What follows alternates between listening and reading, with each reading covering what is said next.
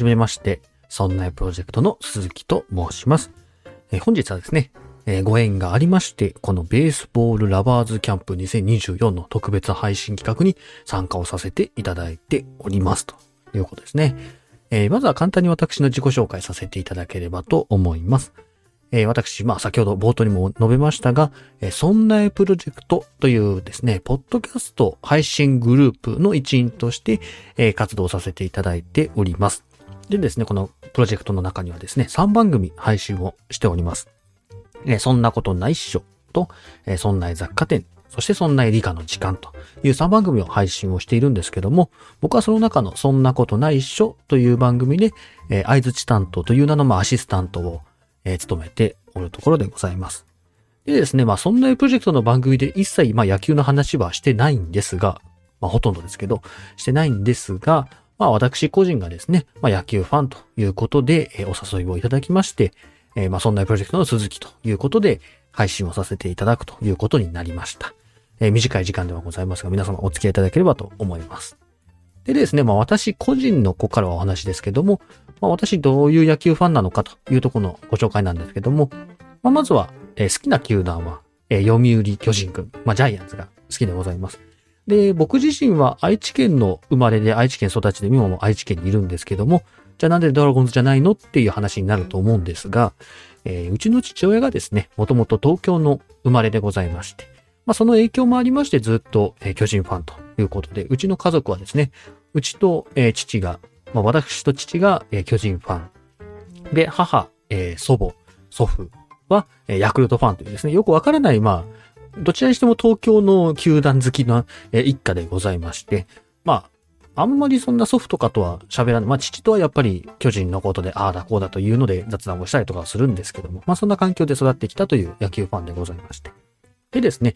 えー、あらかじめ言っとくんですけども、結構なにわかのファンでございます。えー、勝ってれば試合は見るし、負けてれば試合見ないし、みたいな、こう、なんていうか、すごく都合のいい野球の見方をしている人間でございますので、まあ多分他の配信していらっしゃる皆様に比べるとちょっと知識が浅い部分だったりとか、なんかあんまり、なんかこいつ熱感じねえなっていう部分あったりとかするかとは思うんですけれども、まあ、温かく見守っていただければと、こういうにわかファンもいるんだぞというので、えー、見と、まあ、聞いといていただけるとありがたいなと思います。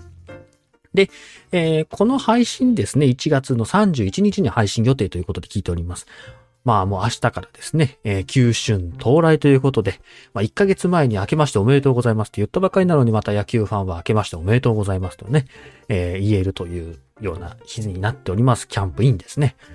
まあ、2024年シーズンを占う、まあ、春、えー、春季キャンプですね。またその後オープン戦でやっと開幕というような形の流れになっていくと、まあ、ね、好きな皆さんには言わなくても、もう分かってるよって話だとは思うんですけども、まあそういった流れでまた1年野球のね、シーズンが始まっていくというところでございまして。ただですね、収録をしているのはですね、えー、2023年の12月におりますので、まだですね、近くのケンタッキーのカーネル・サンダースがクリスマス、サンタさんのコスプレをしているような、そんな時期に収録をしておりますので、まあ、この1ヶ月半の間にですね、またちょっといろいろ情報も変わるかと思うんですけど、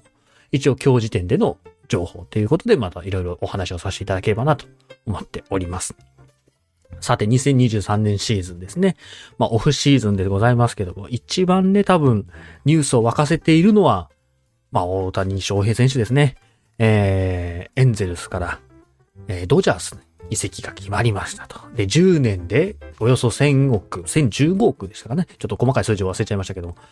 すごいですね。1年で100億もらえるんだと思っていやー、いいですね。1年で100億。あれ、ドルか？ドルですね、確かね。100億ドル。いや、なんちゃ100億円か、あれば。あ、円か。円ですね。はいはいはい。ちょっとね、これぐらいの浅さだと思ってください。ね。まあ、それ、いいなーって思いますよね。いや、まあ、もうね、なんか、いろいろやっぱりこう、オフシーズンになりまして、いろいろなスポーツ番組でもこう、今年のね、野球を振り返るだとかっていうので、やっぱり大谷翔平選手の、まあ、過去の奇跡というかね、あの、今年1年の活躍ぶりを見てましたけども、いや、もう、言い方は悪いですけども、化け物ですよ、本当に。ねもうプロスピーとかパワープロとかね、野球ゲームで作るようなキャラクターじゃないの？っていうような感じでもう、投打どっちも、もう最色兼備ね。いやー、二刀流をあそこまで成功させる人間は、多分大谷翔平より現れるのかな、先っていうね。そんな感じがしている今日この頃でございますけども。まあやっぱり2023年シーズンは、えー、WBC のね、世界一からやっぱ始まりました。ね、その時も最後、大谷翔平選手がね、同僚のマイク・トラウト選手を三振で、ね、無事ごとに打ち取って世界一と。僕あの時はですね、ちょうど通勤途中で、えー、地下鉄に乗りながら試合見てたんですけども、で、あ、あの、アマゾンプライムビデオでね、独占配信されてましたので、それ見てたんですけど、結構電車の中でも見てらっしゃる方が多くて、で、ワンアウト取る、まあ、9回の裏ですよね。ワンアウト取るたびにみんなが、おみたいな感じのこう、ポーズをね、ポーズというかまあ、ね、こう、アタック、まあ、ガッツポーズはしないまでも、よしよしみたいな感じの、こう、うなずき方をしてたりとかしてですね、ちょっとした一体感を味わうことができてましたね。で、僕は、あの、優勝決まった瞬間、ちょうど乗り換えの移動中だったんですけど、人がいなかったと、よしと、こう、ガッツポーズをしてしまった。なんていうね、今思い出もありますけど。まあ、そんなんで始まりました。2023年シーズンも終わりまして、ということで、まあ、今オフシーズンということで、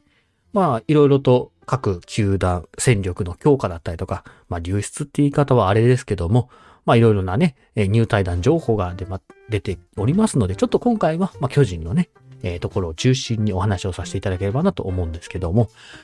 まあ、まず一つ僕の中で一番驚きだったのは、やはり中田翔選手の、まあ、対談ですね。いや、まあ確かに、えー、門脇選手のね、対等というので、坂本選手がサードにコンバート。で、サードだった岡本選手がファーストにコンバート。ということで、ファーストに、えー、専属だった中田翔選手の、まあ、出場機会が減り、まあ、彼は出場機会を求めて、えー、他球団に、まあ、移籍すると、まあ、対談して、他球団の、まあ、獲得を目指すというところで、えー、オプトアウトというね、まあ、契約途中ですが自分から、えー、自由契約を申し込むというようなね、制度を使って、えー、球団を去っていったということで。まあ、まあいろんな意見はあるとは思うんですけど、まあ僕としてはやっぱりね、いろんなことがあった中で、まあ巨人に来てくれて、えー、それで活躍してくれてというので、非常に感謝はしてます。本当に。でですね、まあ、何の偶然だかわかんないんですけど、まあ仕事とですね、まあ干渉剤、これで国家、国家関係ないんですけど、まあ仕事でいろいろ荷物を運ぶ仕事、まあ仕事というかまあ仕事で荷物送ったりもらったりするんですけど、まあ、その中で、あの、干渉剤で、ね、新聞とかよく、新聞紙使われるんですけど、その中でですね、まあ、中田翔選手の記事新聞がたまたま見つけまして、で、そこで見たときにですね、まあ、あれは何年、2年か3年前かな、まあ、岡本が、えー、不調の時に、で、中田が代わって4番で出場したというような記事だったんですけども、まあ僕は、あくまでも岡本の代わりだからと。まあ岡本が帰ってくるまで戻ってくれるようになるまで俺が支えるんだ、みたいなね、感じのこう、ことが書いてあって。いや、本当にまあ男気溢れるというかね。いや、素晴らしい選手だなというところ、まあ改めてその記事を見て思ったこと。また今年で言えばですね、えー、秋広選手との、まあ指定関係ということで、秋広が打てば中田も最後さよならホームランを打つというね、もうあのね、一日もすごい感動する試合でしたけども、まあそんな感じでやっぱり本当になんでしょう、自分の置かれた環境で頑張ってくれたっていうので、もう、巨人に対してね、いろいろしていただいたっていうのは非常にもう感謝をしている。まあ、お前何様なんだって話ではあるんですけど、まあ本当に一ファンとしてですね、非常にも頼もしい存在だったと。やっぱ岡本の次に中田とかいると、いるだけでもね、結構相手にとっちゃおっていう感じでプレッシャーに感じる部分もあったと思うんで、本当にそういう部分ではもう、あの、来てくれてありがとうという気持ちですね。で、えー、今度は中日ドラゴンということで、えー、まあね、同じセリーグ内のチームというのでちょっと対戦しなきゃいけないのがね、ちょっと、うーんと思うとこはあるんですが、えー、僕と同じね、愛知のね、球団なので、名古屋市に、えー、中田翔選手がね、住んでるって思うだけでちょっと僕はちょっと熱い部分があるにはあるので、まあ多分出会うことはないんでしょうけど、まあ、あのー、友達もね、ドラゴンズファンの友達が多いので、で、えー、2023年シーズンも何回か、えー、バンテリンドームの方に試合を見に行ったりとかもしたので、またそういったところでね、中田翔選手を、まあ、敵チームではありますけども、見てね、まあ、心ながら、まあ、応援できたらなというところで、またちょっと、その巨人中日戦をね、見る楽しみが増えたなというところでございます。とですね、あとはですね、まあ FA の戦、まあ FA 戦線で言うと、えー、山崎幸也選手ですね。まあ取れなかったかというとこなんですけども、まあ彼もやっぱり出場機会といいますかね、活躍の場というところで、まあ日本、日本ハムですね。まあ、ほぼほぼエース級で、えー、出場させてくれるというところを選んだと。あとはまあ、えー、手術で、まあ北海道で手術をしたという縁があったりだとか、まあいろいろ縁があってというところではあったんですけども。まあ一時期はね、やっぱ巨人、まあお父様が巨人で、えー、在籍していたという縁もあって、巨人にあるんじゃないかというのでね、まあ安倍晋之助新監督直々に、まあ出ていったわけでございますけども、まあ確かに、その出場機会っていうところで言うとですね、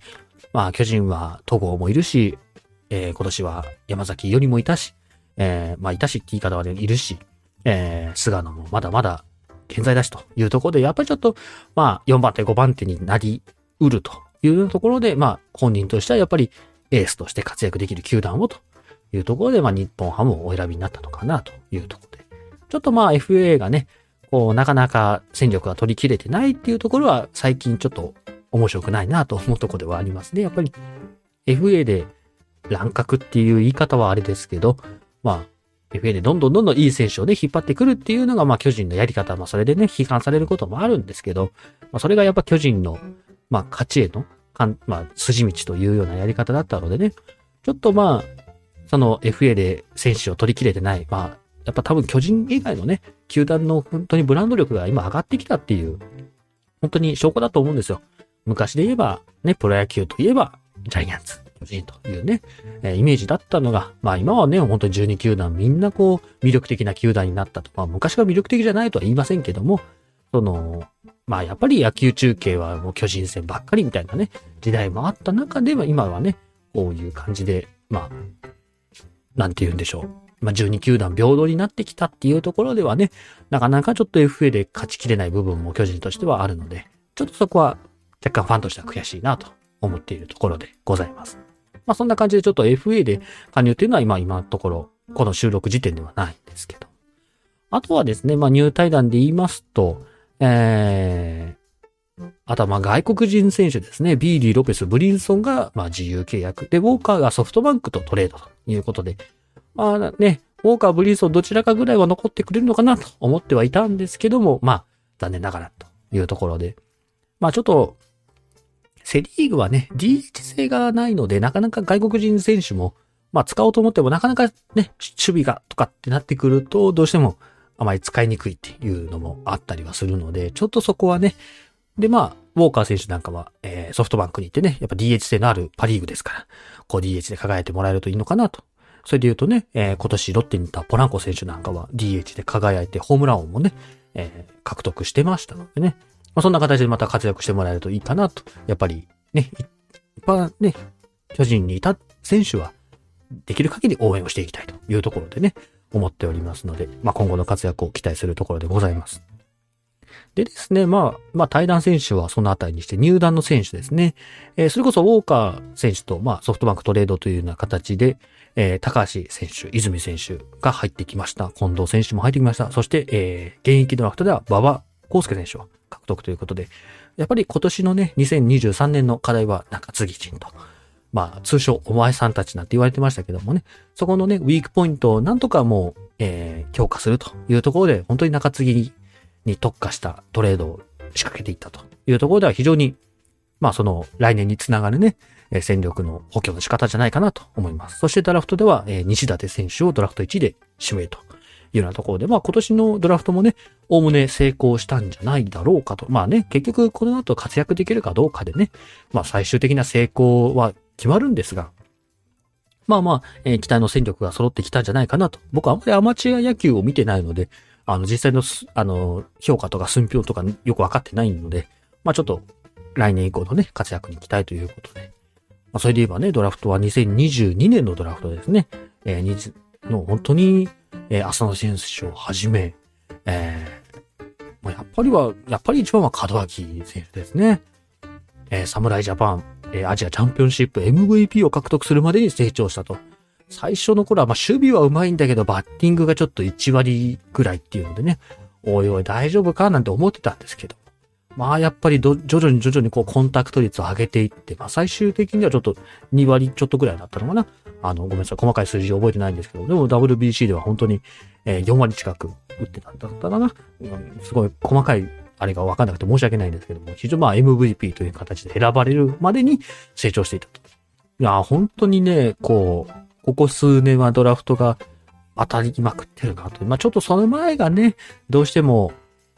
うん、まあそれこそ2013年ドラフト1位のね、桑原選手、戦力外になっちゃいましたけども、ちょっとドラフト1位がパッとしないっていうのがね、続いていましたので、それで、なので、まあちょっと中間、中堅層がちょっと薄いのがね、巨人の弱点ではあるんですけども。まあそういったところでのありつつも、まあ新世代はね、本当にもうドラフトで即戦力というかね、もう期待の若手をどんどんどんどん取っていけてるというのはね、今後の未来には非常に大きい話題なのかなというふうに思っております。なんでもうちょっとね、こう中堅のね、まあ、活躍を期待したいところではありますね。はい。まあ、あとはまあ、その選手とは別に、えっ、ー、と、スタッフとかもね、いろいろ入れ替わっておりまして。まあ、まずは、えー、原辰徳監督ですね。えー、17年間の獲得生活を、まあ、引退、まあ、対談ですね。まあ、どうなんですよね。4、4度目の正直はあるのかわからないです。当番があるのかわからないですけど、まあ、ひとまずはね、えー、まあ、成績不振の責任を取って対談というような形で、今年いっぱいでのえー、対談になりましたと。あとは、えー、阿波野投手、チーフコーチ、小笠原三軍打撃コーチ、あとは、えー、大久保打撃チーフコーチ、あと元木大輔、えー、作戦圏内野守備コーチの対談というような形ですね、ありました。で、えー、原監督に代わって新監督、安倍晋之助監督ですね。もう僕なんかが、まあ僕今26歳なんですけど、僕のもう小中学生時代はもう安倍晋之助の時代なので、まあ時代っていうかあれですけど、もう、なんか、みたいな、な、なんでしょうかね。こう、現役を見てた選手が、やっと監督になると。まあもちろん高橋由伸監督もありましたけど、まあもう辞してこう、安倍監督というような形でね、非常にワクワクしております。で、えー、コーチとして、内海哲也さんがね、えー、西部から戻ってきてくれたりとか、もう本当にこう、ワクワクするようなね、まあ、首脳陣というようなところになってますので、ちょっとまたね、新たな世代でね、日本一に向けて頑張ってほしいなと。やっぱりね、えー、一番の、まあ、強敵というか、まあ、どのね、他5球団強敵なんですけども、やっぱり日本一になった阪神がね、一番の敵になってくるかなと、やっぱ伝統の一戦なんて言ってもいますし、ちょっと今年はね、阪神にやられすぎたっていうところもあるとは思うので、もう、絶対ね、勝ち越してほしいと。せめて五分五分で、というような形でね、えー、なんとかここに勝ってほしいな、というところでございます。で、まあ、2024年シーズンのね、順位予想なんていうのも、まあ、今の時期ぐらいはね、この配信されてる時期ぐらいはいろいろ盛り上がってはいると思うんですが、えー、僕も勝手にね、今のうちに予想しとこうかな。当たるかどうかは、ね、また10ヶ月ぐらい経たないとわからないですけども。まあ、やっぱり、順位予想はあんまいいんですけど、えー、やっぱ巨人に優勝をしてほしい。まあ、それはやっぱひいき球団。押してる球団に勝ってほしいっていうのは、まあ、多分野球ファン皆さん思ってらっしゃることだと思う。で、まあ、優勝はいいんですが、えー、やっぱり日本一になってほしい。えー、2012年以来、日本一から遠ざかっております。まあもちろん、他の球団はもっと遠ざかってるよって言われたらそれまでなんですが、やっぱりこう、読売巨人軍、ま、ジャイアンツっていうのは、まあ、日本一になるのがまあ当たり前というようなね、まあ、球団になっているような、えー、感じがしております。やっぱり、優勝して、まあ、優勝するのが当たり前というのね、やっぱもう本当に日本プロ野球界の中枢のようなね、球団、まあ、発祥のね、球団ですから、まあそういうのもあるので、やっぱり優勝日本一が市場命題というような形になってますので、ぜひともそこを目指してほしい。まあね、過去2年優勝しました。2019年、20年のね、優勝しましたが、えー、4連敗、4連敗というね、もう悪夢のような日本シリーズもありましたが、なんとかね、そういった悪夢の日本シリーズにならないように、えー、まずはペナントレース優勝してもらって、で、ポストシーズンですね。えクライマックスシリーズも勝ち進んでもらって、日本シリーズもね、まあ、あの、ストレートで勝てとは言いません。4勝0敗で勝てとは言いません。ただ、4連敗はしないでくれと。もうそこを僕はもう願うばかりです。まあ、まず優勝してないんでね、人、あの、あれなことは言えないんですけど、まあ、まずは本当にそこを目指してほしいっていうところですね。まあ、あとは、えー、個人的には僕、岡本和真選手が好きですので、まあ、今年ね、ホームラン王になりましたけれども、また打点を取り戻していただいて、で、今年ね、結構打率も良かったので、えー、まあ、村上選手に次ぐ三冠王ですね。ぜひ狙っていってほしいなと思うところでございます。まあでもね、まあなかなか三冠王ね、そんな簡単に取れる賞ではございませんので、まずはちょっとホームランを打点王でチームを牽引していってほしいなというふうに思っております。まあ、というような感じでですね、まあ、あの、なんか取り付く島もないというか、もう本当にベラベラベラベラとずっと喋っていったわけでございますけども、えー、まあ、この辺でそろそろね、えー、次の方の番組にバトンをお渡ししようかなというふうに思っております。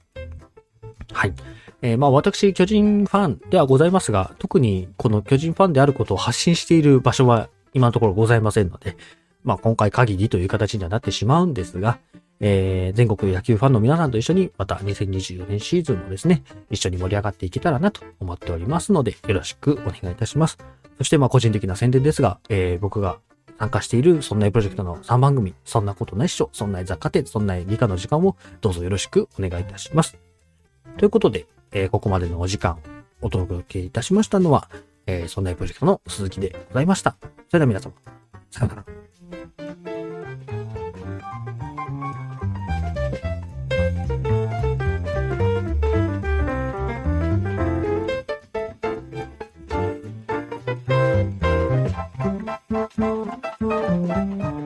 Thank you.